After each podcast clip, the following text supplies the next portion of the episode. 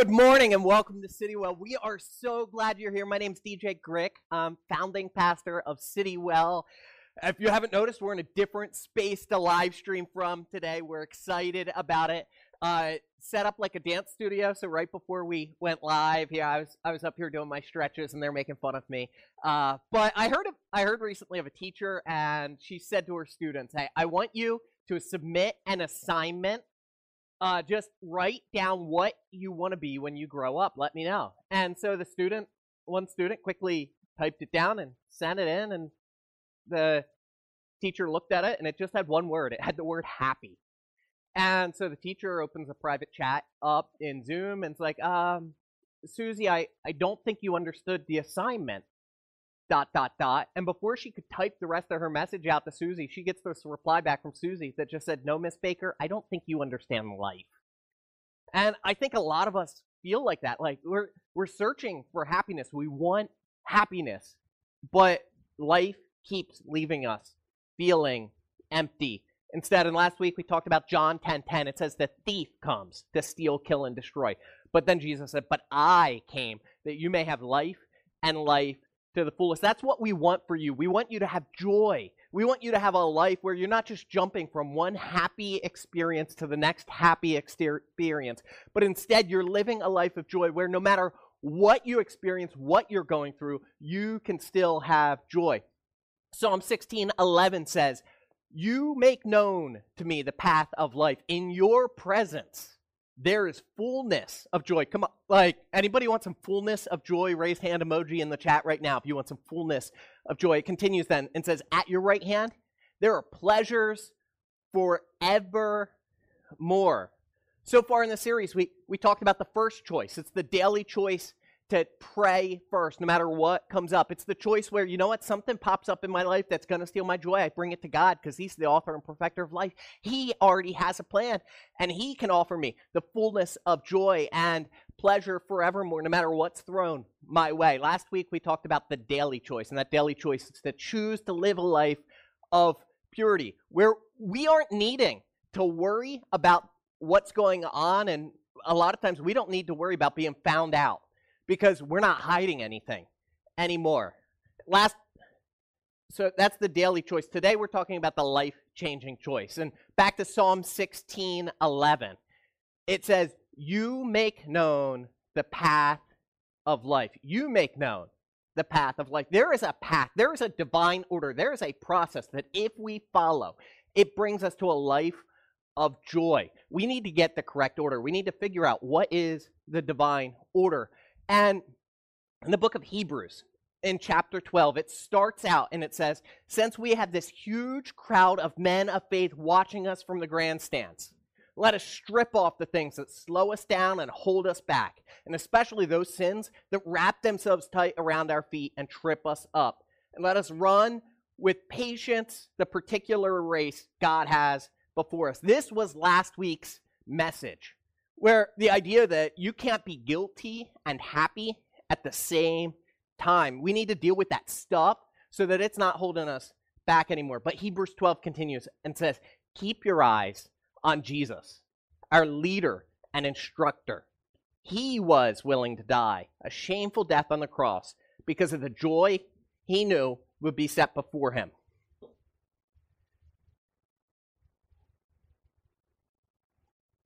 Joy he knew would be his afterwards. And now he sits in a place of honor by the throne of God. If you want to keep from being faint hearted and weary, like, come on, you don't want to be faint hearted and weary, says, think about his patience as sinful men did such terrible things to him. So, the first part of setting this divine order in your life of joy is putting Jesus first. J is Jesus. If you want to have joy, He needs to be your priority. Scripture talks a lot about making Jesus the Lord of our life. Lord is the idea he's the ruler and master of our life. In scripture we see the illustration and it's kind of it's a triggering illustration these days, but it's the idea of a master and a slave and Jesus is the master and we're his slave. But then uh, we also see the illustration of a bondservant. That's the idea that we he we could be free, but we choose to follow him anyway. We make the choice to follow him.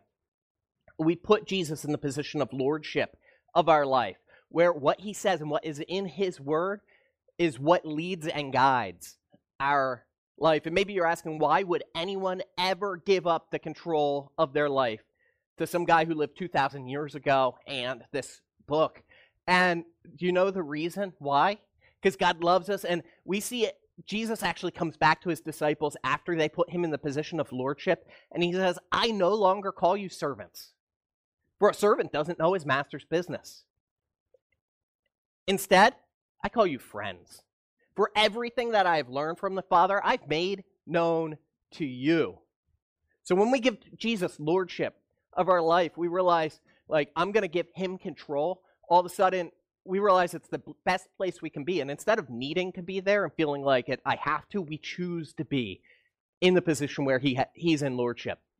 And then, as that relationship grows, we look around and realize, you know what? This isn't like a a master commanding me. This is a friendship. He loves me and I love him. And that's where lordship gets us to. And that's the goal all along. We turn to Christ and he gives us joy, fullness of joy. When you accept Jesus, he starts doing a work in your life to lead you into this relationship. Jesus changes us from the inside out. See, when we accept him, he sends the Holy Spirit to us to start doing a work in our lives and our hearts start to change and our minds start to change and our conscience comes alive like never before. For a lot of people, this is when Christians become annoying because the Holy Spirit starts poking those different buttons in your life and you know He's poking them. And you look around and go, the Holy Spirit needs to poke some lives in that person and that person and that person, so I'm going to go poke them, right? Have you ever experienced a Christian like that? And maybe you're there where you're like, I'm feeling this new stuff with Jesus and I don't know what to do with it. And uh, the Holy Spirit's poking me in those areas. You don't need to be other people's Holy Spirit. He is doing that in you to help transform you into what God has designed you to be. Just make the changes He's calling you to make today. And it brings us to the place where it says in Galatians, we have the fruit of the Spirit. It says the fruit of the Spirit. That's the outcome of walking with the Holy Spirit, the outcome of the Holy Spirit doing this work in your life. It's, it's love and joy, peace, forbearance, or patience kindness, goodness, faithfulness, gentleness, and self control. And then it says, against such there is no law. Isn't it interesting? Joy is one of the fruits, joy is one of the outcomes, the results, the, the rewards of letting the Holy Spirit do a work in your life. As a result of stepping in, in step with the Holy Spirit, we find joy. And it is sandwiched right there between love and peace. Right between those two, we have joy. Jesus also gives us supernatural joy. Most people start experiencing this the moment they accept Jesus as their personal Savior. They have a joy they can't describe and don't know where it comes from, but God offers it. And then He continues to pour it out on us as we seek after it. Romans 15 13 says, May the God of hope fill you with all joy. Fill you. Not just give you a little bit, not just a piece. May He fill you with all joy and peace as you trust in him, so that you may overflow with hope by the power of the Holy Spirit. When we come to Jesus and say, I need some joy, I need some joy in my life. I need you to do a work. And we fix our eyes on Him and we fix our eyes on the work He did on the cross. We fix our eyes on the fact that He gives us a purpose and He gives us promise and He gives us this promise of life everlasting. We can start living life in joy. Maybe you're saying, How do I put Jesus in a position of lordship in my life? Though, how do I even do it? It starts by by asking, Have you ever given your life to Him? Have you ever made Him Lord of your life? And I, I'm not talking that you were eight years old and uh, you said a prayer in Sunday school because a teacher told you you needed to say that prayer. I'm saying, have you ever made the decision to say, Jesus, I trust you as my only source of a right standing with God, and I am trusting you with my life. I will serve you. Have you ever made that decision? And if not, what is holding you back from that. Right now, you can make that decision in the quiet of your heart. All you have to do is say, Jesus, I'm in. Jesus, I'm in. Jesus, I'm going to follow you. And immediately you are saved, and He goes to work to start working in you. Now, if you've done that this morning, or maybe you haven't accepted Jesus and you just have questions rolling around in your mind, and you're like, I, I have more questions before I'm ready. Regardless, what I want you to do right now is text the word Jesus, just Jesus, to 610 590 550. That's going to let us know that that's where you're at. And it's going to cue a couple different things. You'll get back a link and we'll ask for your name and some information. If you say, I, I accepted Jesus as my Savior, we're going to celebrate and we're going to send you a letter with some next steps to help you keep growing in that relationship. If you say, I, I still have more questions, either Steph or I will reach out to you this week because we'd love to talk through that with you. So it starts with a relationship with Jesus. Next is we need to put into practice some of the things we already talked about in the series. Pray first. If you missed that message, it was two weeks ago. Go back and listen to it. Pray first. Praying first trains our mind to focus on God and the fact that no matter what's coming our way, He is still in control. He is on the throne and He can take care of it. We can trust His plan. We also need to, if Jesus is Lordship in our lives, we need to work to live a life of purity. Start start trusting him and a lot of times we have these different opportunities come up and there's the easy choice and then there's the honorable one. And when jesus is in lordship of our life we're going to choose the honorable one even if it's harder because we know that the outcome gives him glory. The other the last one and there's a lot more i could talk up through on helping you work through jesus in lordship but the last one for this morning is open up your bible. Open up your bible. Start spending time getting to know who jesus was what he was like who jesus is and what he's doing in people's lives you might be surprised by what you find because the images we see in sunday school and uh, a lot of culture and movies about jesus don't line up with what we see in scripture of who Jesus is and what he was like. He hung out with outcasts and prostitutes and political sellouts. He, his leadership team was made up of a bunch of guys who didn't make the cut and they ended up just going and working their family business rather than getting in to a decent school. He went to parties. He turned water into wine. He, he regularly offended the religious community of his day. Jesus got angry, and I'm not talking like he was a little bit mad and then he he was like just quietly on the side trying to figure out how to be passive aggressive and deal with the problem. No, he like went crazy. In the temple the one day there's a marketplace set up. He went in there and starts throwing over tables, makes himself a whip and starts chasing people with a whip, driving them out of the temple. Jesus experienced all of those. In our minds and our images that we see of Jesus and we think of Jesus, he's this long, beautiful haired man who's just meek and quiet and soft and gentle spoken. And that doesn't line up with what we see in Scripture. He was a carpenter before there's power tools. He was trained as a carpenter. He was probably ripped. And beyond that, Jesus was able to command a crowd of thousands and thousands of people, including children without the use of a microphone. He was not some quiet little soft spoken man. He could yell, he could get his voice out there and be heard. You really want to see who Jesus was, get to experience, I open scripture. Look at, I'd encourage you, if you've never read scripture before, open up to the book of John. The book of John. And you're going to see the life and ministry and seven of the miracles that he did but also there's a clear call to put him in lordship in your life in that book. So if you've never read anything in scripture and you want to start that, start with the book of John and dig into that. So Jesus, J is the pathway of joy. Next we want to put we want O is others. Humans, like like all living creatures, have a natural desire for self-preservation. We want to be comfortable and we want to be safe, right? But once we start saying, I need to find divine joy in my life, we start, instead of focusing on just making myself comfortable and safe, and is serving others and giving them comfort and safety. In Acts, we see uh, it says, In everything I did, I showed you that by the kind of hard work we must help the weak. Remembering the words of the Lord Jesus himself, it is more blessed to give than receive. See, serving others distracts us from our problems.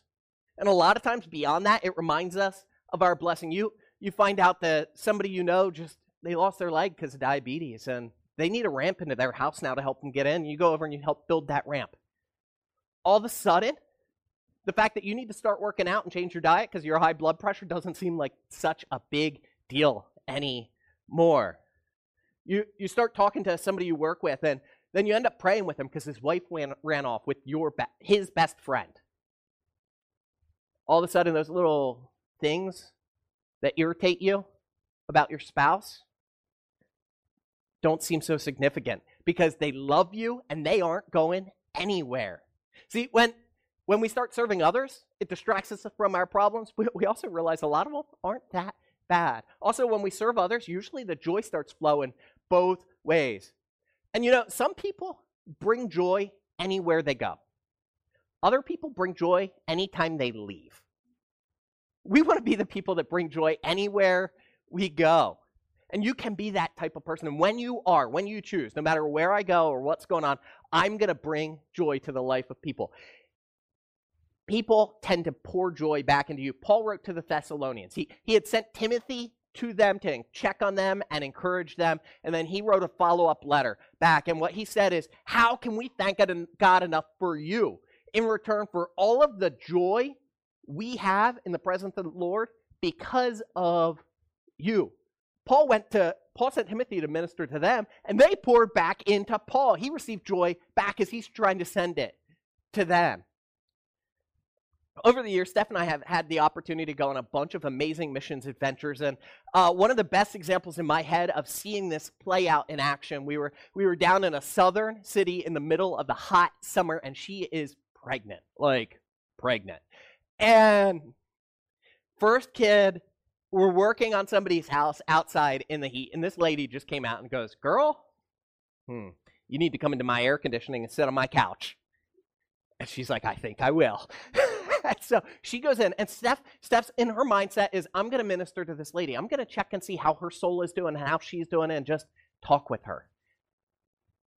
And the end of the time, we're outside working. The two of them come back out smiling, ear to ear, because as Steph is trying to pour into this lady and encourage her, she's pouring back into Steph and encouraging her. And it was just this amazing example of that. But there's so many others. So we put Jesus first and others second and ourselves third. Notice I said ourselves third. I did not say yourselves last. There's a difference. Many times we grow up, as we're growing in our faith, we start to believe that if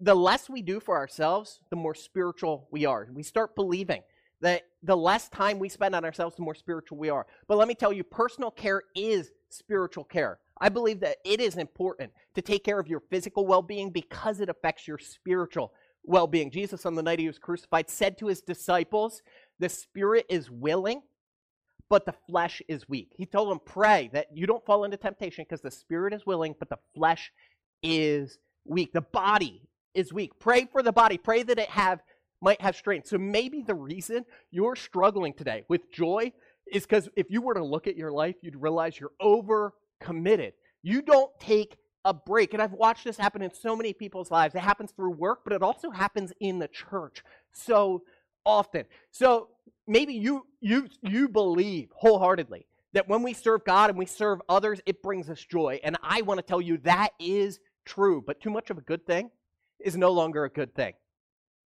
So so you start serving in the church and starting kids ministry, you're you're serving with kids and you're you have a class that you teach every week, but then you find out there's there's some holes in administrative work and you volunteer there and you're like I'll, I'll do some data entry for the church and you're in a you're in a life group but that life group leader wants to start a new life group so you volunteer to be the leader of that life group. And then on top of that you hear about another ministry that's starting that's like right up your alley and you're passionate about what they want to do so you're like I'm, I'm in. I will help start that too. And then then you find out that your next door neighbor has fallen and she is like in pretty bad shape, but her family doesn't live anywhere around. So every day you're going over to check on her and see what she needs and doing whatever you can for her and you're serving her. And then one morning you wake up and you feel guilty because you're like, I don't even want to do this. I don't want to go serve the kids today. I don't, they're, they've been driving me insane the last few weeks. They're just being bad and I'm going crazy. And you feel guilty because you know, like, you didn't even prep. You didn't have time. Your schedule was too full that week, and you're just going to have to wing it. I don't believe God has called us to commit to that much. Can I tell you something else? If you go to the leadership over those areas and they they start sending you on a guilt trip because you want to step out of something, I believe one of two things is happening with them. It's not you, it's probably them. They're either oblivious to what's going on in your life or there's they don't have biblical motivations behind it. So if you are managing your time well, if you are trying, but you don't have time to breathe, time to rest, time to take a break, time to worship God, time to refuel your soul, you're heading for burnout and it will steal your joy. So, something I've been working on growing in, and I'm still not perfect at, but I'm trying to know the people who serve around me so that we can go to them before they get to the point of having joy robbed and say, hey, you have a guilt free exit. You need a break. Take the break. Second thing you need to get on this is rest is always part of God's pattern. We see him establish this at the beginning of creation and throughout history. Genesis 2 3, it says, Then God blessed the seventh day and made it holy because on it he rested from all the work of creating that he had done. God didn't just tell us to rest, he modeled rest for us. He worked six days making everything. And then he sat back and went, Ah, this is good. Do you take that time to sit back and rest? Do you have a day that you take a break? Do you have a day that you worship and let God refuel you. If you don't, you need to find a way. Maybe you need to step down out of some different things or give up some commitments because you need to make sure you're taking time for your soul to be healthy. And part of that's making sure your body is healthy and you have rest. So, what steps do you need to take? What is the Holy Spirit laying on your heart today at getting the divine order? Jesus, others, yourself. What action step? And I want you right now to think through that and pray through that. What we're going to do is give you one minute to reflect on this. And then a timer will come up on the screen. We'll come back after that minute is over. But I want you to write down what you want to do, what action step you're called to this week. Write it down. You can find a notebook and write it down personally yourself somewhere, or you can just type it in the chat and let other people know, and we can encourage one another in that. So go ahead and take the next minute and reflect on that.